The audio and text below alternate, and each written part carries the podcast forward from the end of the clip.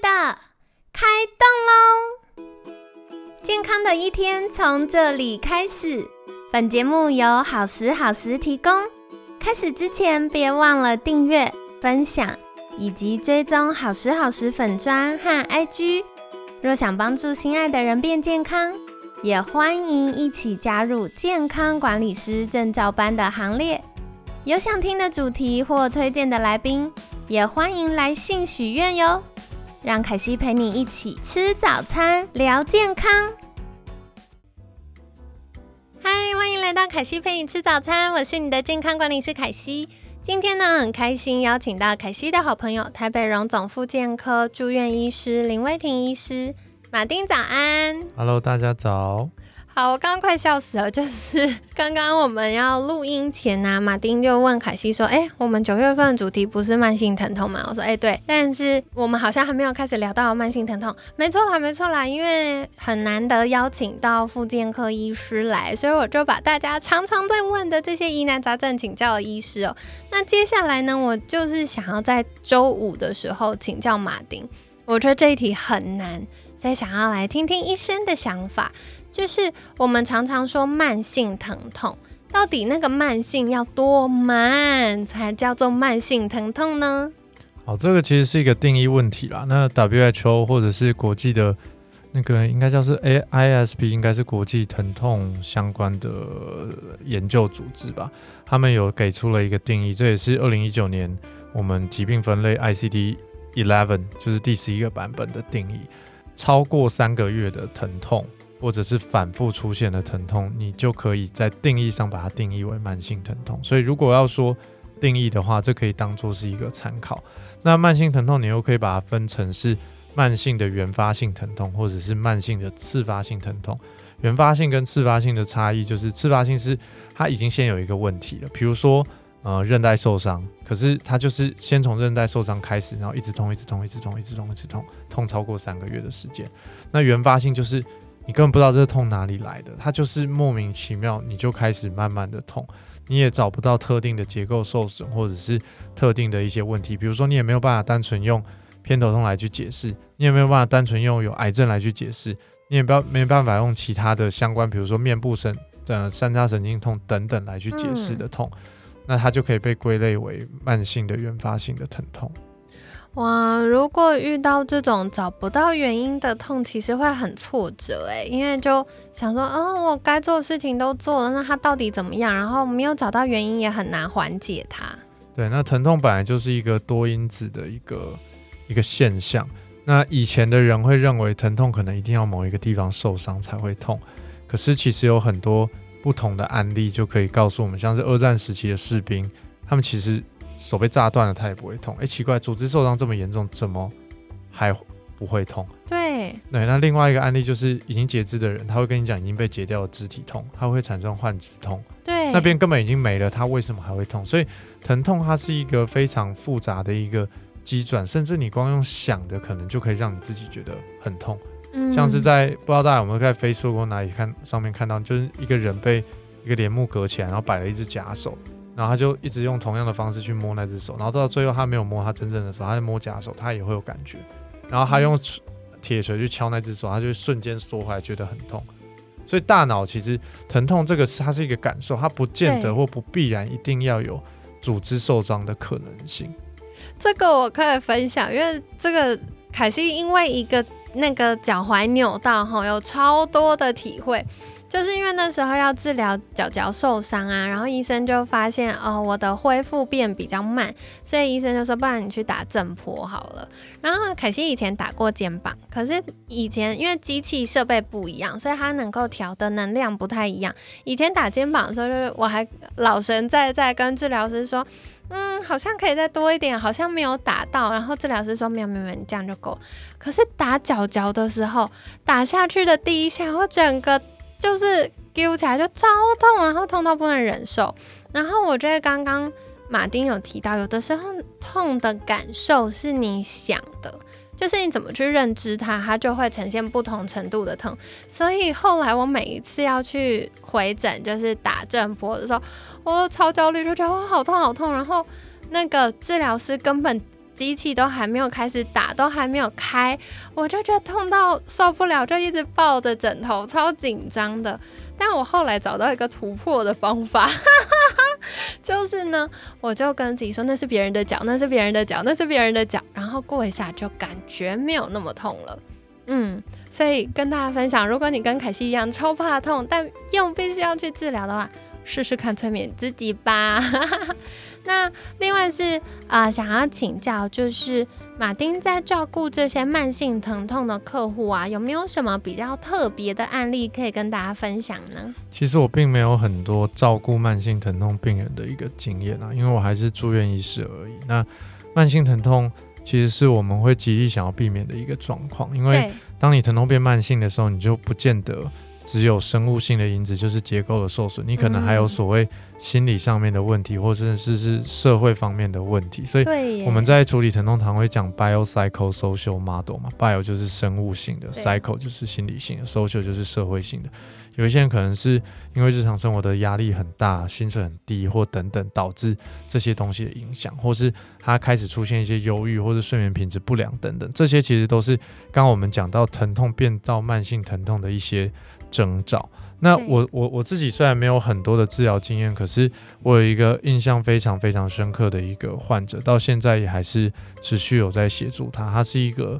呃松皮症的患者。那他的英英松皮症英文是 Ehlers-Danlos syndrome，它是一个罕见算是罕见疾病，是一个结缔组织的疾病。它就是全身的关节都会都非常非常软。如果大家看到那种就是什么大拇指可以折下来碰到哪里的那种，他就是那种人。哦，对，那。这种关节过动或者谓关节松弛的病人，很长就会有所谓的慢性疼痛的问题产生。他们除了本身对于疼痛的感受就比较明显以外，你可以想象你全身都很不稳，一天到晚在脱臼，一天到晚有问题，其实它就会一天到晚不断发生疼痛。那我们在前几集有讲，疼痛是一个警讯嘛？可是当这个警报系统坏掉的时候，明明没有那么痛，它也散发出很痛的这个讯息的时候，那对于一个人的影响就会非常非常的大。那这个个案她是一个年轻的女性，她其实她在她一开始的表现并不是从这种关节松弛或脱臼而来，她一开始其实是没办法吃东西，因为她的胃是瘫掉的，所以她只要一吃她就会吐，所以她到后来也因为这样的关系没有办法就是继续她的学业。那因为我在写部落格，然后刚好就是写到关节过动这这个事情，然后他就透过部落格联系我，但是当时其实他还没有发生任何脱臼的情形，嗯，他是在我第一次跟他有过交集之后，可能大概九个月、十个月的时候，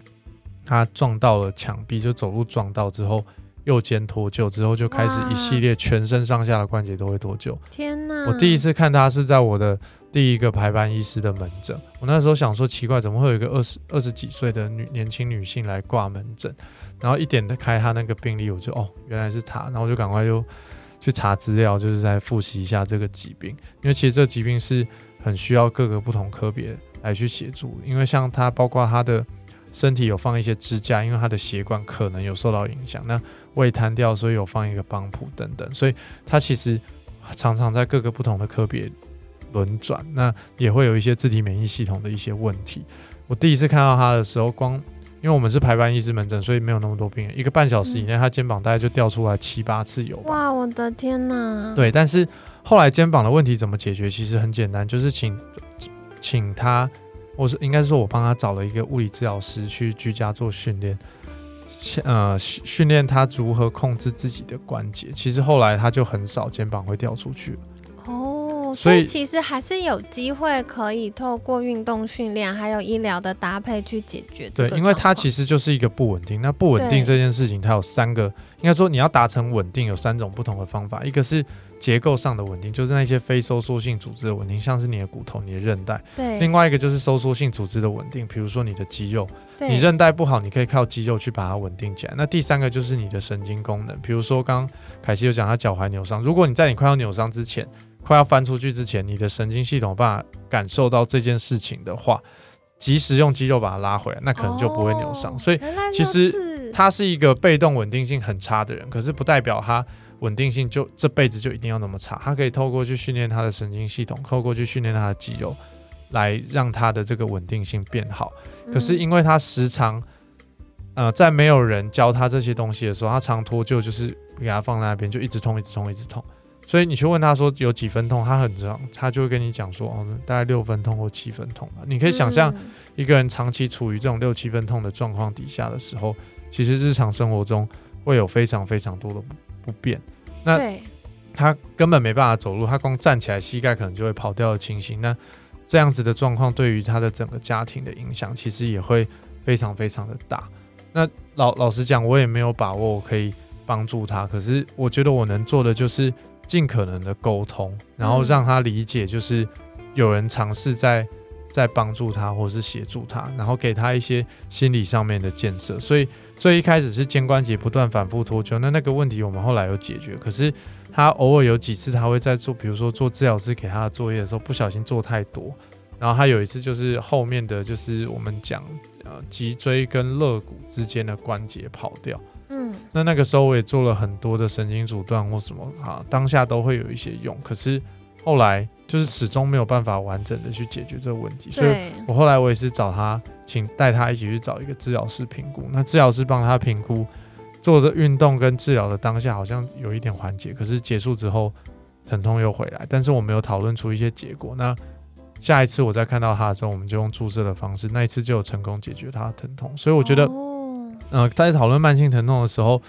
呃，很多时候你没有办法自己一个人单打独斗，你跟病人是一起的，同时你也会跟你其他的合作伙伴需要有良好的沟通，因为你看事情的角度是单一的，对，对，那你有些时候需要别人从不同的角度告诉你，你可以从这个方向去切入，也许你还是可以用你的原本的治疗方式去帮助到他。那甚至他有有一次是他抽血，抽血的时候都会把手伸出来嘛，手伸出来就会稍微伸直嘛。那那个时候护理师可能不是那么的，或者是说医检师不是那么了解，所以他就这样一熬啊折，他手就折到，然后他就手就没办法弯了。那哦那个时候后来最后怎么处理，就是反正也是试了很多不同的地方，用很多不同的检查方式。后来是在他的神经那边，就是手肘内侧的尺神经那边做神经的解套术之后，打完针他就可以玩了。所以哦有些时时候我会觉得，其实呃在他身上我也学习到很多东西啊。那前一阵子我们处理的状况还不错，他可以起来走，他的状态也很好。可是不知道为什么就莫名其妙，突然间他又没有办法用力，又要回到坐轮椅的上面。那我我知道他很挫折，他一定也会很难过。那当下我也没有办法给予太多，或者是做什么很神奇的事情，让所有东西一切都回来。可能别人有办法，但是我也不知道要让他去找谁，因为我当我不知道该怎么办的时候，我就会去问一些其他的学长姐啊，然后或者是推荐他说，不然你可以去试试看，试试看红绳，试试看颅颈椎治疗，试试看什么东西。嗯嗯但是都不见得会非常的有效果。所以当下其实是倾听跟陪伴，然后告诉他说，虽然会痛没错，但是不见得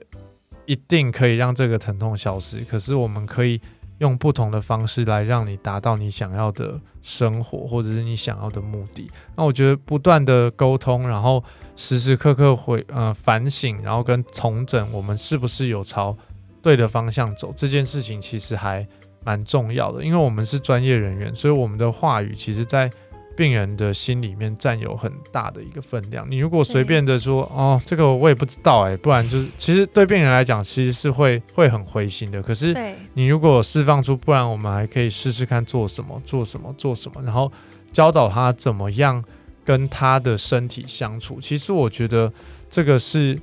是一个还蛮重要的事情，也是为什么我觉得一个呃可能是这种罕见疾病的状况，然后还会愿意从不是台北哦，从比较远的地方过来，然后就专门为了要看我一面，或者是要看看门诊的原因，就是势必是有某一些东西是我可以提供给他，而其他医师刚好没有办法，不是指他们能力不行，而是在客观的条件底下可能有点难以做到，因为我我就只看他一个人或者是两三个人，所以我可以花很多时间，但是也是很感谢在这个阶段，在住院医师的这个阶段，让我有这样子的机会去体验过这样子跟病人的互动，那至少这可以成为未来你跟病人互动上面的一个选择，或是你会知道说。这样子的互动模式对这个病人可能是会有帮助。那今天假设未来某一天我没有办法再提供这样的模式的时候，或许我可以转借给另外一个可以提供他这样模式的，不见得一定是医师，可能是心理师哦，可能是各管师，可能是治疗师等等。因为医师的看诊时间真的相对上来讲是比较少，可是如果你是做自费的物理治疗，你可能边做治疗的时候也可以边沟通。所以直到现在，他的治疗师，我跟他治疗师，他还是会保持，我们每一次治疗完都会互相跟对方讲说我们现在做了些什么事情。那他觉得。或许我可以往哪些方向试试看，因为他这样子做好像会有改善。那我有些什么想法，我也会跟他的治疗师说。那其实我们也都有讨论到，呃，不知道他的心理压力会不会很大，或者会会不会有一些情绪的问题。那他治疗是因为相处的时间比较久一点，所以他可能就会说他最近好像压力比较大，就是情绪比较差或者什么。所以其实我们也有提供给他说，看是不是需要找心理师啊，或者什么去聊一聊这样。所以我觉得这是。不敢说这是一个治疗成功的案案例，因为他到现在应该还是没有达到他理想中他想要有的那个样子。但是至少我觉得这个案例里面是的确有南瓜各种不同在处理疼痛上面的面向，跟彼此要怎么合作，然后跟病人建立好一个良好的信任关系。对。我其实蛮感动，就是刚刚马丁提到这个案例耶，因为我觉得有的时候真正成功的医疗不是治好一个人，因为他有可能会在因为其他的因素，然后又有呃。不健康或亚健康的状况出现，可是我觉得最感动的是在每一个当下，我们尽力去陪伴客户，然后一起。我觉得包含我们民众，或者是像包含凯西自己也是。当我今天是一个病人的角色，而不是健康管理师的时候，我就会专心的想，我怎么跟着我的医疗人员一起前进。那。嗯，我觉得刚刚分享到这个，其实也是一个很好案例，是在这样反复的不不舒服的状况，或者是哦，可能我们提到松皮症，它是一个很严重的罕见的情形。可是其实我觉得每一个人的身体不舒服，包含我们的疼痛，可能头痛啊、腰酸背痛，它都对我们自己这个人而言，它都是一个重要的事。所以其实像为什么整个九月凯西会邀请到疼痛科医师、复健科医师，邀请到物理治疗师，邀请到心理师来跟大家分享疼痛的议题，是因为同样是一个痛，不同专家的观点或能够协助我们的面向是不一样的。所以刚刚从这个案例也可以听到，就是。实际上，医疗人员要在做治疗的时候，本来就是需要有不同的呃专业别的团队一起介入，然后协助我们。可能像呃有复健科医师的治疗，然后也有物理治疗师，甚至有心理师等等的角色一起介入的时候，我们就可以重新找到力量，而且找到精准有效的方法，再次的前进。那我刚刚也听到，就是马丁医师，我不知道你们这礼拜有没有注意到？我觉得我们很幸运，是我们现在有越来越多的医疗人员是愿意在为民众多思考一点，然后多倾听一点的。所以像刚刚马丁医师整个礼拜都有提到，我觉得最打动我的就是，除了治疗疼痛本身之外。会尽可能提供民众多一点点的心理支持，然后多一点点同理。我觉得有的时候我们就是只是想要被理解，特别是那个疼痛感持续了很久很久，还是无法被解决的时候，真的会很挫折。可是当有一个人说没关系，我懂，我们再试试看一个什么样的方法可以陪伴我们一起前进的时候，就会嘣的长出新的力量喽。好了，所以跟你们分享，不知道这个月的主题对你们来说有什么样的收获呢？我觉得疼痛这件事是每个人一辈子都会遇到的事情，不同的疼痛因素可能是从心理的、从结构的、从功能的，或者甚至是从营养素的角度，都有可能带来不同的疼痛。那找到核心的原因，我们就有机会跟这些恼人的小小的不舒服说再见啦。稍微再补充一下，就是我们刚刚讲的这些东西，其实它是很极致的医疗。甚至它已经超出医疗范畴了。那我觉得大家民众在看待这件事情中，还有一件很重要的事情是，讲白一点，你花多少钱在这件事情身上，你就会得到多少的服务。我今天今天医疗只是一般我们的走健保体系的医疗，只是保你打底，不要死。其实简单来讲，就保你不死而已。可是你说你要有这些，人家把你接住或者是什么，这个理论上它会需要很高的一个价值存在，所以我觉得民众也不要因为我们在这边这样子讲，当然讲的很轻松，可是现实层面上有些时候有很多的困难，没有办法提供到这样的东西。如果你今天想要的是这样子的医疗模式，你应该要去可以提供这样医疗模式的地点，然后并且要给予相对应的价值，你才有机会享受到这样的医疗模式。这个我认同，因为本来就是分级分类啦。那凯西自己看医生，其实我全部都看自费，我只有什么时候用到健保卡呢？就是洗牙的时候。所以为什么会这样子？是因为大家可能发现凯西是一个超爱聊天的人。那我也常常在每一次就医就诊的过程，跟不同的医疗专家学习他们的经验跟看事情的角度。所以我自己个人习惯就是就医，我会选自费的原因在这里。那当然，大家可以衡量你要的目标是什么，你想要的医疗品质是什么。哪样的专业或者是哪样的就医情境是你所需要的呢？那可以就在你的能力范围还有你的目标的权衡之下，找到适合自己的做法哦。那就跟大家分享喽。那最后一样，要再次邀请马丁跟大家介绍，如果想要获得更多相关资讯，或者是开始练习好好照顾自己。可以到哪里找到马丁呢？可以在 Facebook 或是 Instagram 上面打 Doctor M 运动医学，应该就可以找到我。那如果想要有更多的资讯或更细节的资讯的话，可以在 Google 上面一样打 Doctor M 运动医学，那应该可以找到布罗格。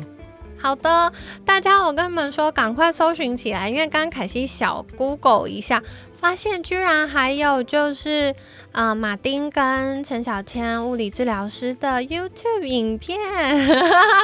所以可以赶快去看一下。那这样子，透过影片可能就会有更多的收获啦。那今天感谢台北荣总复健科住院医师林威婷医师的分享，每天十分钟，健康好轻松。凯西陪你吃早餐，我们下次见。拜拜，拜拜。